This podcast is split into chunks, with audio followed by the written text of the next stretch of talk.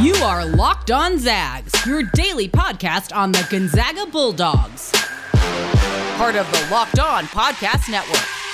Your team every day.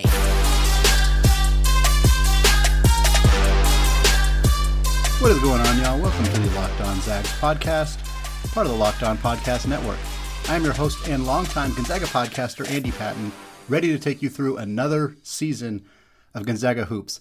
First, I want to sincerely thank all of you for making this podcast your first listen of the day. Some of you have been with me from the beginning, back in the 2018 2019 season. Some of you are much newer to the show. Either way, I appreciate you all taking the time out of your day to listen and potentially watch because as of now, this podcast is officially on YouTube. You can find the YouTube channel at Locked On Zags. Please, please, please hit the subscribe button on that. I really appreciate it. We're trying to get up to 100 subscribers uh, on the show. It's only been up for a couple of days. We had some tech issues, so we've missed an episode. But we're back now. We're up on YouTube. Would really, really appreciate all of you taking the time to hit that subscribe button. Check me out there as well. All right, happy Monday, everybody. Depending on when you're listening to this, the Zags are 2 0. They got a date against Alcorn State this evening, a significantly, uh, hopefully less challenging opponent than the Texas Longhorns, although Gonzaga did not make that game against Texas look particularly challenging, which is the heavy emphasis on today's Mailbag Monday episode, of course, after they went up 20 going into halftime, ended up beating the Longhorns by 12 in a highly anticipated matchup between the number one and number five team in the countries. Just a reminder for those of you who want to get involved in Mailbag Monday, there are multiple ways you can do so. You can tweet at me at ScoreZagScore. Whenever you're thinking of a question, I'll write it up and I'll get it into the show. It helps if you tag it Mailbag Monday, but most of the time, you ask me a question, I'm getting it up and into the show. Uh, I also tweet on Sunday morning soliciting questions at that ScoreZag Score account or on Locked On Zags. You can follow both accounts. You can respond to either of those tweets, and I'll get your questions into the show. I also use Facebook and Instagram and email at AndyPatton013 at gmail.com. Many of you submit your questions via email. It's an opportunity to uh, interact with me more. It's an opportunity to ask longer questions or multiple questions all at once, something you may not have the space to do on Twitter. So, a good opportunity to do that there. All right, getting right into it. This first question comes from Yanks Zags on Twitter, who asks, is Drew Timme the official president lord of the Republic of Texas? Yeah, what an incredible performance from Drew Timme on Saturday evening. 37 points, 14 of 19 shooting. Uh, he looked absolutely incredible from the opening tip. He scored the first points of the bucket of the game, first bucket of the game, and just absolutely dominated from there on out. It was the Drew Timme show without a doubt. We kind of knew that it would be. You know, he's playing against Texas. He wanted to play this game in Texas. His family was in town. He's from Texas, obviously, uh, and he let him know. He really had an absolutely outstanding performance.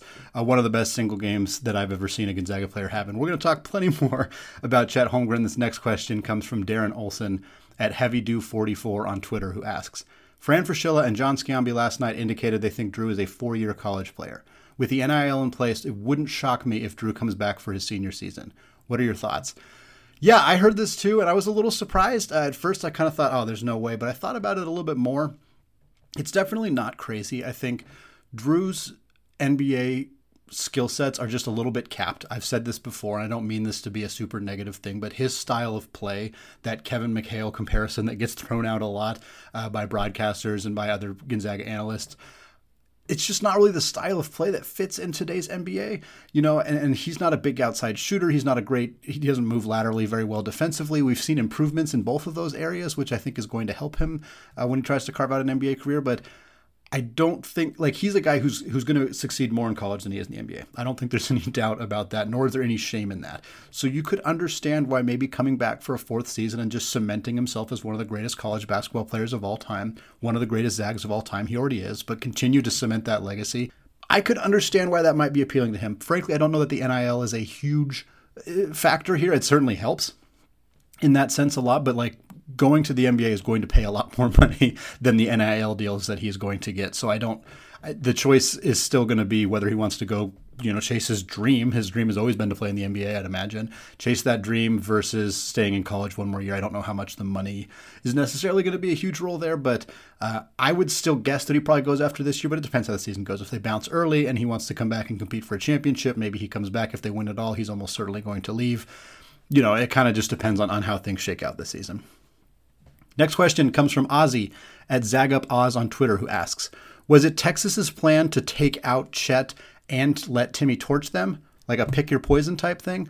So yeah, we're gonna get into the Chet Holmgren questions now. There's quite a few of them. Chet Holmgren, of course, two points, five boards, one assist in that game against Texas. Uh, so I'm gonna to answer this question. No, Chet, Chris Beard, and the Longhorns did not go into this game planning to let Drew Timme, the National Player of the Year frontrunner, one of the best players in college basketball, their plan was not to just let him torch them and subdue Chet Holmgren. Chet and this is going to come up a lot in today's episode. Chet is not an offensive force. That's not his game. Teams are not game planning against him as if he's this big offensive threat. And Gonzaga is not utilizing him as a big scoring threat. That is not who he is as a basketball player. I know it's weird to have the number one consensus number one uh, recruit in the nation on your roster, to have a guy who's going to get picked in the top five in the NBA draft and not think of him as one of the most important scorers on the roster. But he's not. He is a valuable prospect because of his defense, because of his shot blocking, his rebounding. Yes, the three point shooting, and I wish we'd seen more of that, and we'll talk about that more as well. But teams are not going to game plan how to stop Chet Holmgren. It's not going to be a factor. Drew Timme is the player they need to stop. Frankly, in this game, it is very simple. Gonzaga started going to Drew Timme. Texas couldn't stop them. Story over. They continued to go to Drew Timme, and I think the plan was we're going to give the ball to Drew Timme until Texas capably stops Drew Timme, and it just never happened. So they just kept giving him the ball. I don't know that there's a lot more to read into read into it than that. However, there are some other questions on this topic. Strike Nowhere on Twitter, he suggested, should we be concerned with Holmgren's production? I don't want to say he's shrunk in the spotlight. You did, though. You did say that. but it certainly seemed like he was being way too deferential to Timme. Jim on Facebook had a similar question. He said, Chet seems to defer quite a bit on offense. Do you see that as a trend? So I'm going to pick words with the phrase way too deferential because saying he was way too anything implies that it was a, a the result was bad. The Zags went into halftime up 20 against the number five team in the country. They won by 12 in a game that was for save for maybe 90 seconds or so of a little bit of uneasiness early in the first half or early in the second half, there was no real threat of this game not going in the W column for Gonzaga against the fifth ranked team in the country. You can really, you can't really nitpick anything in that situation. If, I guess to flip the question, had Chet been more aggressive looking for his shot, Let's say he was unhappy with only having two points in the first half. In the second half, he comes out. He tries to score more. He takes contested shots. He puts the ball on the ground. He forces Drew Timme to get away from the rim so that Chet can play down low. Would you have been happy with that? Because I absolutely would not have. Chet, or excuse me, Drew Timme barely missed a shot this entire game, and Texas, for some reason, did not change the way that they tried to guard him. There was no reason for Gonzaga to do anything differently on that end of the floor at all. He was killing it. He was scoring at ease. Chet Holmgren taking a step back, not being the offensive focal point when he has yet to be the offensive focal point at all this season, and frankly, probably will not be, is not something that I view in any way, shape, or form as an issue. In fact, I view it as a positive thing. He is here to help win basketball games. He is not here to pump up his individual stats. He is like Jalen Suggs in that way. That is why these two are such huge pieces for this program. Jalen was frequently not the leading scorer for the Zags. He was frequently not the second leading scorer for the Zags. That will be the case with Chet Holmgren, and I don't think we need to panic about that because he is here mostly for his contributions on the defensive end of the floor. This next question comes from a nice email from Larry via Gmail. He says Timme was the featured offensive star. Chet was quietly exposed. He puts in parentheses on the offensive end. Didn't seem in the flow as a wing on offense, hardly touched the ball most trips. Defensively, he can use his length inside to intimidate and rebound on offense. He is and was easily moved out of position by bigger bodies. Against Dixie State and probably most WCC teams, he can go over the top, not against bigger and better bodies. His lack of weight may keep him on the bench in crunch time. Only one game but NBA scouts had to downgrade him as a top big 2022 pick. Looks like he'll almost exclusively be on the wing on offense, thus, he'll need to show his shooting range, passing, court sense, along with blocks and rebounds on the defensive end. Maybe he needs six big meals a day and two years in Spokane. So I'm going to basically disagree with all of this. I got to be completely honest here. Um, uh, exposed on the offensive end, I don't think so. It's not like he missed a whole bunch of shots. He just wasn't utilized on the offensive end. Didn't seem in the flow as a wing on offense. I don't really know what this means uh, for a couple reasons. One, uh, he wasn't really being utilized as a wing on offense. That's not really the position that he was playing. Uh, the flow of Gonzaga's offense was the soonest we can get the ball into Drew Timme's hand on the block, and then we just wait for him to shoot. There was that that was the whole flow. There Chet Holmgren didn't look any more out of place in that than anybody else in my mind. Uh, hardly touched the ball. Yeah, that's because Drew Timme touched the ball basically every time. Um, it says he was easily moved out of position. It happened a few times, but I think people were really intensely looking for it because they were just ready to to say that he's not ready to to play at this level. It felt like there was a lot of kind of expectation that he would fail in that regard and confirmation bias. People who were prepared to say Drew Chet Holmgren is not ready to play against good teams indicated that they saw that that's what they saw, whereas people who expect him to be good didn't see that. It's kind of a Rorschach chest, uh, test for that. Um, also, against bigger and better bodies is just not accurate. Texas's tallest guy was six nine. Dixie State's tallest guy was also six nine. Like they're, they, this team is a little bit they're better. I mean, there's no no disagreement there, but I just think that that's another confirmation bias. Think pe- things people wanted to see, and so they saw it, but it didn't necessarily happen. Uh, his lack of weight keeping him on the bench in crunch time is absolutely not going to happen. That is insane to me, to be perfectly honest. He's the best defensive big man in the country. He will be on the floor in crunch time because of his rebounding ability, because of his shot blocking ability. That is just going to happen. There's no doubt in my mind that he will play in big time minutes unless he is fouled out of the game. Uh, and if NBA scouts downgraded him in any way, shape, or form after this game, they should lose their jobs.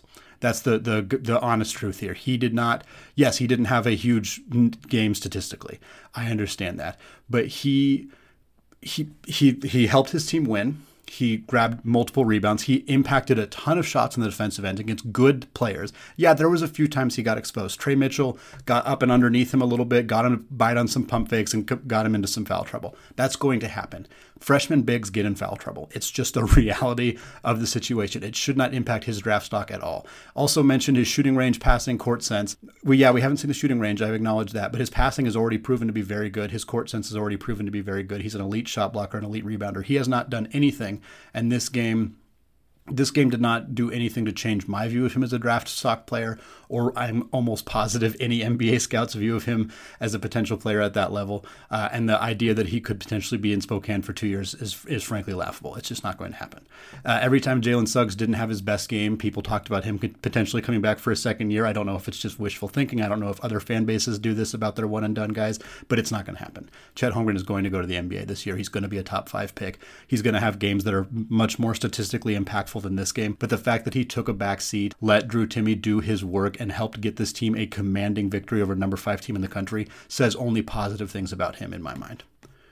All right, that's a wrap on our first segment. Coming up, we're going to answer even more listener submitted questions all episode long. Before we do that, though, I want to tell you about Prize Picks. Prize Picks is daily fantasy made easy. I love this app, and I know that you will too. Prize Picks is a leader in college sports daily fantasy. They offer more college football props than anyone in the world and offer all the all star players from not only the Power 5 schools, but from your favorite mid major programs as well. New users that deposit and use the promo code LOCKED ON will receive a 100% instant deposit match up to $100. PrizePicks allows mixed sport entries, so you can take the over on Chet Holmgren combined with the under on Patrick Mahomes in the same entry. Use the award winning app on both the App Store and Google Play. Entries can be made in 60 seconds or less. It is that easy. Don't hesitate. Check out prizepicks.com and use promo code locked on, or go to your app store and download the app today. PrizePicks is daily fantasy made easy.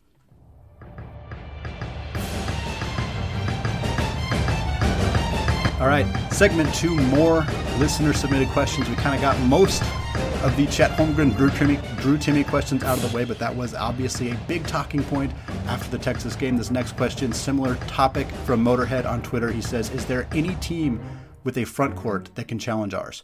Uh, the really short answer to this question is no. There's not. This is the best front court in the nation, and it's partly obviously Drew Timme and Chet Holmgren are the biggest parts of that. Anton Watson looked incredible in this game. Uh, he's probably the best sixth man in the country, definitely the best backup big man in the country. We didn't even see Ben Gregg and Kaden Perry, but they're pieces who could be contributing this year as well. Timme's the best offensive big man in the country. There is absolutely no debate about that. Kofi Cockburn is very good. There are other guys who are really good. He's the best one. Chet Holmgren is the best defensive big man in the country. There are people who might argue with that, and because he's a true freshman, I can understand that. But talent wise, by, by March, he will be the best defensive big man in the country. Both of them have some work to do on the other end. We talked a little bit about it with Chet. He hasn't shown that outside shooting and some of that stuff that we'd like to see from him yet. Hasn't had opportunities to, but still needs to prove that. Drew has gotten a lot better defensively. He's worked very, very hard to be adequate on that end of the floor. It's still not a strength of his, and that's okay. But just the, the simple, the offensive Timme, the defensive Holmgren, the fact that both of them are capable on the other end of the floor as well, it's not close. Michigan, Duke, Illinois, they're good. They got good deep front courts, but they they do not stack up to Gonzaga's. Next question comes from Christian via Gmail. It says three point shooting. The Zags were seven for 19 from beyond the arc in the Texas game. This is in comparison to six of 18 last year in the Kansas game. Also, obviously Gonzaga's first game of the year that year. They won both games by 12 points. What are your thoughts and takeaways on this? And then he says, You had mentioned previously that you thought fewer attempts would be the best course of action. How many attempts would you like to see the Zags average from behind the three point line? Yeah, obviously that depends what the defense gives them. I think we're going to see a lot of zone this year. That's something that I expect. We did not see that out of Texas. Texas played their their aggressive man defense while trying to take players away from the middle of the court, which frankly probably did have an impact on Chet Holmgren's ability to contribute. But they other teams will probably pack in pack in tight two three zones. In those games, I think we might see more three point shooting. We might see Chet stretch it out a little bit. We'll see more from Julian. We might see a little bit more from from Hickman or Hunter Sallis. Obviously, Rasir Bolton seven for ten on the season, an incredible start from him beyond the arc. I wouldn't. I don't think seven for 19 feels awful. I wouldn't like to see them shooting more than 22 often. 15 to 20 is probably the right range, but again, it's really just dependent on the defense. This game, they took 19 threes. Very few of them, from what I remember, were were bad shots. They they were in rhythm. They had open looks. They were taking open threes. That is that's more what matters to me it would be frustrating to see Gonzaga settling for threes when they should be trying to get the ball down low. But obviously, in this game, that was not an issue. They every down, time down the floor, they tried to get the ball into Drew Timme, And if they continue to do that, and it happens to lead to 19 opportunities to shoot some threes, that's totally okay with me. I don't think that that's a bad number for them. Next one is also from Christian. He says, Undoubtedly, you will get questions about the rotation. Spoiler alert, I, I am. Yep, that's what we're going to get to after this. He says Coach Few elected to get the lion's share of minutes to the experienced players. Nembhard played 40, Timme 38, Bolton played 32. This is lockstep with previous years and no surprise. Who, it's a surprise to some people, Christian, I'll tell you that right now. He says, Who do you believe will ultimately play comparable minutes to the three listed above? Part of this for me is that the game plan was to keep going until Timme, keep going to Timme until it stopped working, and it never stopped working. Yes, very astute on the last point. That's kind of what I've been saying.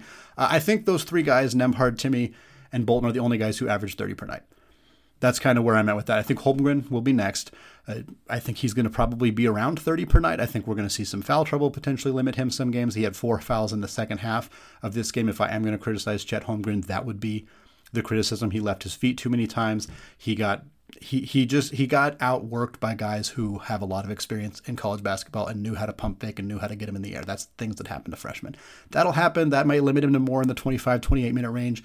Gonzaga is very comfortable with Anton Watson playing big minutes, so I think he'll probably be up in the 25, 28 minute range as well, more on days that Chet or Drew get in foul trouble.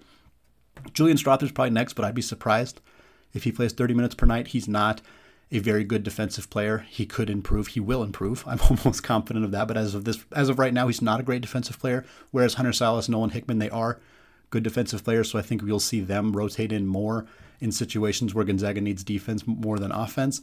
So I think those guys are Watson and Strawther maybe 25-ish minutes per night, and that's kind of it. Everybody else will, will play. You know, they'll, they'll, they'll get some minutes. Certainly Hickman and Sallis are going to be part of the rotation, but they're not going to play a ton. And so I really don't think there's going to be a lot of guys playing over 30 minutes per night. This next question, similar vein from Dad Risk on Twitter. He says, "Does Hickman play over Strawther? Does Hickman playing over Strawther, excuse me, down the stretch mean a lot or a little? Also, why is it that every year we come in touting our depth just to ask two weeks later, do we have as much depth as we thought? Seems like us fans assume every question mark is going to turn out positive. So, I'm not sure. I, I'm not sure I buy completely the do we have as much depth as we thought conversation. I, I don't think that's. I mean, it could be happening. I don't see it happening all that often. I think we have that depth. This is the deepest team Gonzaga's ever had. That has not changed. That has not changed. Certainly, some of the players that we're expecting to have really good starts haven't, you know, didn't have great games against Texas. It's one game. Julian Strawther didn't do much against Texas. People who've been touting him as a potential guy who could leave for the league this year, which includes me. I'm not throwing anybody under the bus. Probably looked at that game and thought, "Ooh, ooh, okay, that's that's where the bottom could fall out there." He wasn't awful. He just he didn't do a whole lot. He's kind of one dimensional, and when he's not doing the one thing, he, he becomes a little bit less uh, easy to to play. Chet, obviously, we've t- discussed him at large, certainly, but I don't think this team has a lack of depth. Mark Few is just pretty rigid about how many players he wants to play. Getting back to the Hickman thing, I kind of touched on it a little bit. Nolan Hickman's a better defensive player. He is more well rounded and more versatile in what he can do on the basketball court than Julian. Julian's a better three point shooter, although if Hickman starts knocking down threes at a reliable rate, that could impact Julian's playing time. Now, Julian's obviously six 6'7, Hickman's 6'2. Pretty big difference there. It depends on lineups and situations. But if you want a defensive presence on the floor at the end of the game, if you want to play lockdown defense, Julian Strawther will not be on the floor until he proves he can be a very good defensive player. And it's not even that he's that bad. It's that Anton Watson is so good. It's that Nolan Hickman and Hunter Sallis as true freshmen are so good already on that side of the floor that if you need a defensive lineup, Julian just doesn't play. So I think his minutes are going to be impacted by that a little bit. I think as a streaky shooter, if he's not shooting the ball very well, his minutes could disappear relatively quickly. Doesn't mean that he's not as good as we think he is. It doesn't mean that he's a bust. It doesn't mean that our depth is a problem. It just means that he's a little bit more one dimensional and on a team with so much talent. Only being really good at one or two things could limit your playing time. Next question comes from Strike Nowhere, his second question of the show. He says, Why wasn't Sallis given more minutes versus Texas? Because Mark Few's back, baby. that's that's the primary reason. I was surprised when I looked it up and saw that Sallis played four minutes four minutes. I, I, didn't realize it was that low. You know, I knew he didn't come in much, but four minutes is, is pretty low. But Mark Few's back. He's the head coach now, and he he likes playing eight dudes. And Sallis was one of them, but he did not play much. Nembhard's not going to play every minute this season. He played 40 against Texas. That's not going to happen. I think that most that Nembhard taking less minutes probably makes more minutes for Nolan more than it means more minutes for Sallis. Bolton's probably not going to play 32 every single game this year as well. So I think Sallis will play more. But he is a true freshman he is a good player on both ends of the floor, but he doesn't do anything really dramatically better than maybe he's not better than Rasir Bolton. He's probably a little bit longer defensively, a little bit better on that end of the floor, but Gonzaga didn't need him. And, you know, maybe Mark Few kind of has that got to earn it mentality. So he may have just been like, hey, you know, you're going to get a little bit of run here, but this is a game for this is a game for the vets. You know, this is a game that we need to win. So we're going to play the dudes who have experience at, you know, they've played Power Five schools before. Nembhard spent two years at Florida. Bolton spent two years at Iowa State. One year at Penn State. They've played these kinds of schools a lot. So I think that's probably more to do, more what it had to do with than anything else. All right, two segments down, one more to go. Coming up, we're going to answer even more listener submitted questions. Before we get there, though, I want to tell you all about Built Bar. Built Bar is the best tasting protein bar ever, plain and simple. It is a protein bar that tastes like a candy bar.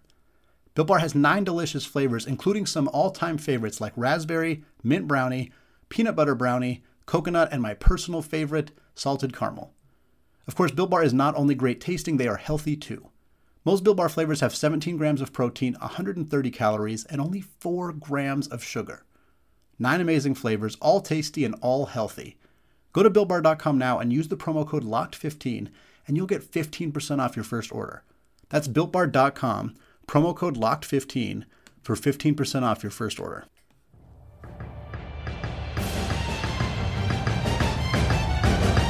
All right, segment three, more listener submitted questions a little bit. We're going to talk a little Rasir Bolton. We're going to talk about a few other things that happened in this Texas game. Y'all wanted to talk after that big game, and I understand why. It was it was a fun one, no doubt about that. This first question comes from Christian via Gmail. He says, Rasir Bolton's efficiency has been impressive.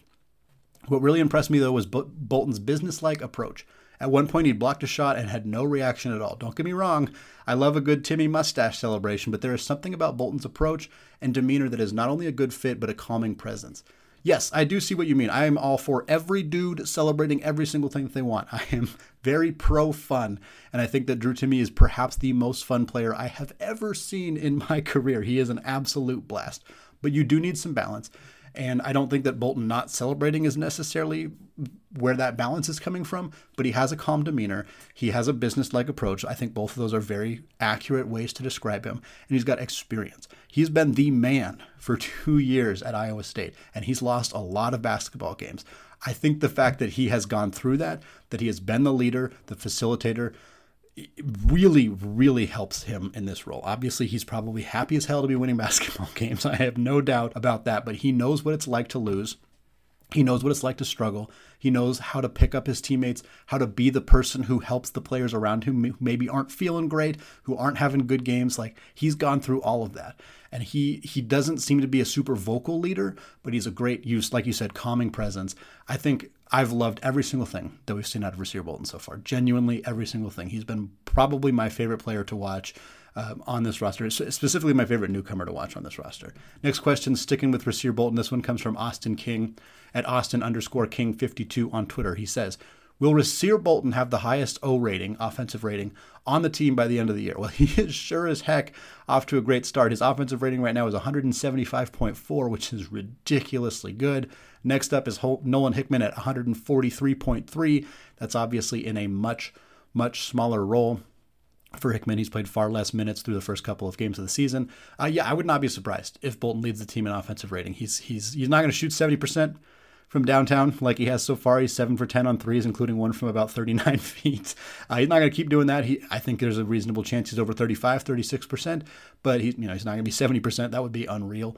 Uh, but he's great at finishing around the rim. That's always been his strong suit. That was his strong suit at Iowa State. That was kind of the perceived strong suit for him this year. The outside shooting is just kind of gravy. He's also going to get a lot of fast break opportunities because he's one of the fastest dudes that I've ever seen on the basketball court. He also is a benefit of Gonzaga's quick hands on defense from Anton Watson, Hickman, Sallis, all of those guys. He's going to get out on the fast break a lot. Those are easy buckets, help that O rating go up. He also is an outstanding free throw shooter. He hasn't missed one this year. He's like 80 something percent guy. So he gets he gets the free throw line a lot. He converts a lot of his free throws. He shoots well from 3. Pretty good chance at the end of the year you're looking at a guy who's leading this team in offensive rating. Next one is another one from Christian. He says, I thought it would be interesting to compare Drew Timme's performance to other big game performances throughout the history of the program. During the national broadcast, they brought up Adam Morrison and Ronny Turiaf. It might be fun to celebrate this moment and look back at other great moments in the team's history. Yeah, that you know, this was kind of a, a topic that kind of floated around Gonzaga Twitter a little bit after the game, during the game, really. Um, tons of great individual performances to choose from. I think trying to weigh them in some kind of actual list is, is perhaps an off-season task that I will take on, but it's hard to weigh. Like this is a huge game because it was the you know the biggest, highest ranked program to come to Spokane ever. Like there's no doubt that this is a big game, but it's not a tournament game. It's not even a WCC tournament game. Like it doesn't have the same ramifications that those games do. So any game that had more meaning is going to have more of an impact in my mind. You know, you look at like Adam Morrison dropping 43 against Oklahoma. Like that was a fantastic, incredible game. Again, not as not a super meaningful game. He also did that in two overtimes, but still a really impressive game. Kyle Wiltjer dropping 45 against Pacific. Awesome, super incredible game from him. Eh, it was against Pacific. They were going to win without it but still super cool. Like, how does this compare to those? You know, it's it's it compares more to those than it compares to like, you know, some of the really impactful tournament games. You know, Adam Morrison dropped 35 against Xavier before his final game uh, against UCLA. Like that to me is more impactful. Domantas Sabonis absolutely working Jakob Poeltl against Utah when they were an 11 seed and they upset a three seed. Like that to me is a more impactful impactful performance. Nigel Williams Goss had 23 points, six assists, five boards against South Carolina to send Gonzaga to the national championship. That is a more impactful performance to me. Drew Timme against USC last year didn't have the total points, but was an absolute machine against Evan Mobley, one of the best defensive big men that has played college basketball in the last few years. That to me is a bigger game. So it's it's hard to compare. Again, maybe I'll make a full list sometime. If I do, I'll probably separate tournament and non-tournament games. If we're doing non-tournament games, this is if not the top of the list, very very high. 37 points, 19 shots. You know, shot over 70% from the field against a top five team, the only player to ever do that. Absolutely remarkable game from Drew Timme and one that we should be talking about for a very, very long time. Next question comes from Jacob Quarter at Jacob Quarter2 on Twitter, who asks with Texas being the highest, highest rated team to ever enter, enter the kennel, it got me thinking.